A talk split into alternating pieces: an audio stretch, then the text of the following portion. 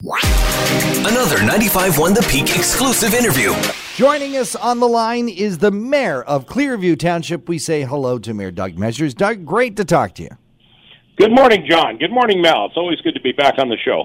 Uh, Doug, uh, it was great to run into you up in North Bay, of course. Uh, we were up there with 100 Years From Now, our musical from Shipyard Kitchen Party.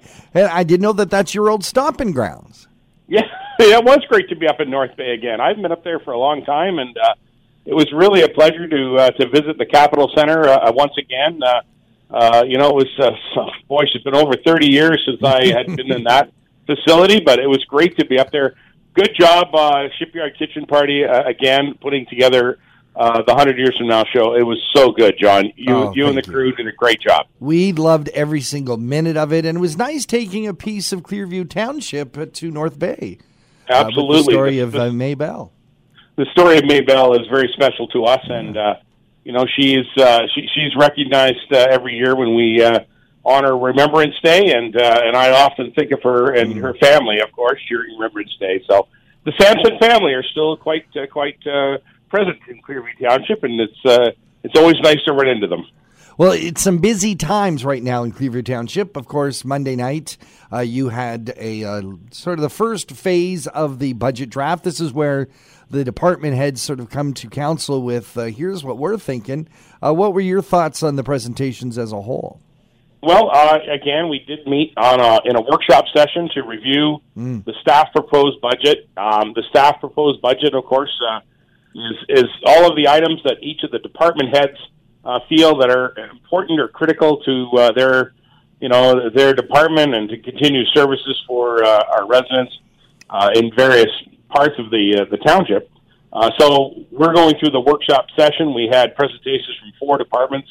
Uh, so my impression right off the top is that uh, there's a lot of external forces that are, you know, drawing uh, drawing us in as far as what it's going to cost to run our township next year. Uh, the cost of insurance, uh, like liability insurance and so on, is way up. Uh, you know, inflation at 4.4 percent increase this year. Uh, uh, it, it's that's a little bit alarming, given that generally inflation, uh, you know, in our part of the world is around one one and a half percent at best. So we're at 4.4 percent. So we're seeing significant pressures on on expenses, uh, just like any other business, any any other home. And so we have to really figure out how we're going to, uh, you know, be able to provide the services that are required and critical, as well as to try to keep our tax rate at a very low or competitive level. And it's it's becoming increasingly a challenge every year for us to do this. And it's got to be really challenging in the sense that, uh, you know, as you're looking at these higher costs, you know that your residents have to face that cost of living. And do you want to add to that pain to them by adding to, uh, a, you know, an increase in their taxes? Well, this is the problem. It- It's exactly the point, John. But you know, we also have a responsibility to continue to provide essential services like, you know, snow plowing has to happen. Mm-hmm. I mean, we we we need the roads uh, plowed. But when Uh, fuel and machines and, and, and cost of living Insurance, gets up, yeah. Yeah, absolutely. Even you know, it, it, it's it's an ongoing expense Hmm. that uh, doesn't have uh, negative numbers in it. It always has to keep. It always keeps going up, and so we have to keep uh, keep an eye on that to provide the most efficiently operated system that we possibly can. And that's one of the things that I've asked uh, our CAO and our and our treasurer to see if they can find the efficiencies and ask the senior managers to find efficiencies in everything that we do. So um, it, it, it's a it's a bit of a challenge. Now there was some support from the province just as COVID was getting started. There was this modernization fund that was uh, offered, and so we that sort of leveraged some of the things that we can do to help modernize. But you know, when it comes to modernization, let's just think about buying computers today. Computers cost money, and it costs to purchase these type of things. So, so there's uh, ongoing expenses that a municipality is going to be facing, and uh, and we're uh, we're we're going to be challenged. Now, the process moving forward for us to do the budget, we're, like I said, we're doing workshops. Uh, we have another workshop on the 29th, I think it is, and uh, then following that, uh, uh, members of of uh, council will have their recommendations for the budget. So any of their asks, um, you know, that, that'll go into the budget.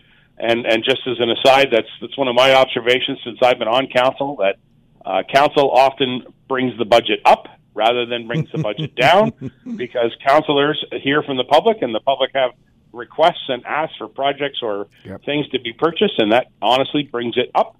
So it'll be very interesting to see what uh, councillors bring forward this year, knowing that this is a challenge, and uh, we'll see. So that's the next step. We'll look forward to keeping tabs on those steps and uh, certainly talking about when the uh, public can start making their comments and, and observations on that. And of course, we need to look at uh, the safety of every community. And Clearview, the fire and emergency service, uh, has a survey that is open for the public to have their say. That's correct, Mel. Uh, you know, every every good municipality obviously runs a uh, a safe community as well as an efficient community. One of the things that we're doing uh, is we're doing a uh, a fire master plan. So a fire department master plan, started looking at all of the services that the emergency services does, and we're asking the public to fill out some information in the survey to get their opinions about some of the work that's being done and what the expectations they would have of uh, of fire department, other than the obvious, you know, fighting fires. But uh, there are other things that fire departments do as well, and one of them is you know education programs in the schools, uh, whether they do fire prevention programs. Uh, another one is the uh, the the smoke detector program that that we do. Uh, you know, these are sort of optional programs that we do, but I think they're they're helpful, certainly helpful to the community to do that and and bring awareness and so on. So that's it's always a positive thing. Uh, just like any other program, though, they do cost money. So it's part of a, a master plan. We want to ask the public for their opinions, and the survey is open. Um, and I think the links are available at clearview.ca, so you can go there and find the link for the survey. Mr. Mayor, it seems like a, a small matter, but boy, it's raised quite a ruckus. Uh, the Collingwood Street Bridge, uh, it's an old, kind of a tiny bridge. Uh, it's it's a little worse than wear, and there was thoughts of maybe instead of paying to repair it, to just take it down, and uh, that caused quite uh, quite a stir. Yes, it did, John. Um, a couple years ago, uh, well, more than a couple years ago, we we replaced uh, with the county a bridge in uh, just on the edge of Creemore, uh, big steel structure bridge. Uh, what that did was increase traffic on the Collingwood Street Bridge, Collingwood Street area, and the first bridge that's south of that initial bridge that goes over the Mad River, that uh, culvert basically is uh, really quite aged. Um, it was built in the 30s, 40s. Uh, it's an old concrete structure that's uh, deteriorating away, and and uh, it, it does need to be replaced. It's uh, it's a safe safety thing and a road infrastructure thing. The question was put forward whether or not we really want to use it, given that there isn't a lot of uh, houses that are up beyond it, and additionally, there's a road that that actually you can access some of those houses uh, by doing a little uh, jig and a jag around. Uh, it does add a few minutes to your trip, but the reality is there's more uh, opportunity to use and upgrade those roads than it is to actually fix the bridge. So the question was just put forward: Do we want to abandon the bridge, and and or do we want to fix the bridge? Well, I tell you what, council heard very clearly from 23 uh, deputations that they uh, they think we need to keep the bridge. Uh, so that's that's good advice. I'm glad we heard it. Yep. Again, like anything else, we do have to look at how much it actually costs and and whether we can do it or not. And so uh, that's something that is yet to be determined. We've asked the uh, count or the staff to go back to engineering and come back with some firm numbers. Uh, you know, it was it was sort of estimated in the three point five million dollar range. Uh, so we wanted to get some firm numbers and some firm engineering on on the decision, so that way we have a better understanding as politicians to make a decision on an engineering matter. So that's where it's at right now. We're going back to get more information. So it's always good to hear uh, from the public on these things, and and and I really do appreciate hearing from them. Uh, but I want them to be cautious and understand that this decision has not been made to close the bridge. It's just investigating it, and that's part of due diligence of being a good government to make sure that we do that. Ask those questions. And it looks like come Monday, we could very well have some uh, legislation regarding a zoning bylaw for the regulation of cannabis cultivation and production. Now, this doesn't refer to the sale of cannabis. This is of those uh, businesses looking to set up a cannabis cultivation in, in Clearview. That's correct. Uh, this has also been something we've been researching and, uh, and developing a proper policy uh, in the township. Um, you know, uh, at the current time, the the uh, the procedure would be that we're in an agricultural area and uh, cannabis can be grown in in uh, you know according to Health Canada regulations in the agricultural zone. what we've done as a township is uh, done full surveys, talked to the public, done a lot of research, talked to other municipalities, worked with Health Canada uh, to develop a, pro- a proper zoning bylaw, a zone for the production of cannabis, and creates a whole group of rules and regulations about how and where and the setbacks and so on to help mitigate, uh, you know, the, the the interference or the, you know, the d- disruption in the neighborhood when a cannabis facility is installed.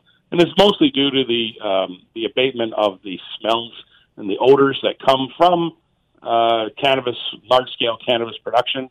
Uh, and the other issue also is lighting, and often uh, lights that uh, might be running day and night, all night long, would light up the sky. So the dark sky uh, theory was put into to play in this bylaw. So we are going to uh, we've we've actually presented the bylaw to council. Council's already seen it. We've already had lots of comments on it. The, so the, the completed bylaw is now going to be presented to council on Monday night. So council will be voting on the bylaw on Monday night. Doug Measures is the mayor of Clearview Township. Doug, always a pleasure to have you with us. Great to talk to you, uh, John and Mel. Have a great day.